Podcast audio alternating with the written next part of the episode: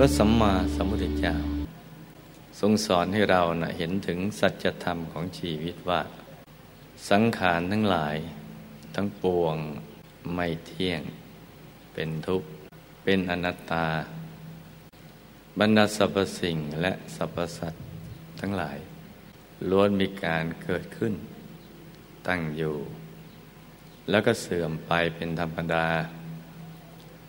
ไม่มีใครที่จะล่วงพ้นกฎแห่งกรรม และกฎของไตรลักษณ์ไปได้ เพราะฉะนั้นพระองค์จึงทรงสอนให้เราจะไปยึดมั่น ถือมั่นผูกพันอะไรในโลกนี้ ให้หัดปลดปล่อยวางสิ่งภายนอก แล้วก็ให้แสวงหาสิ่งภายใน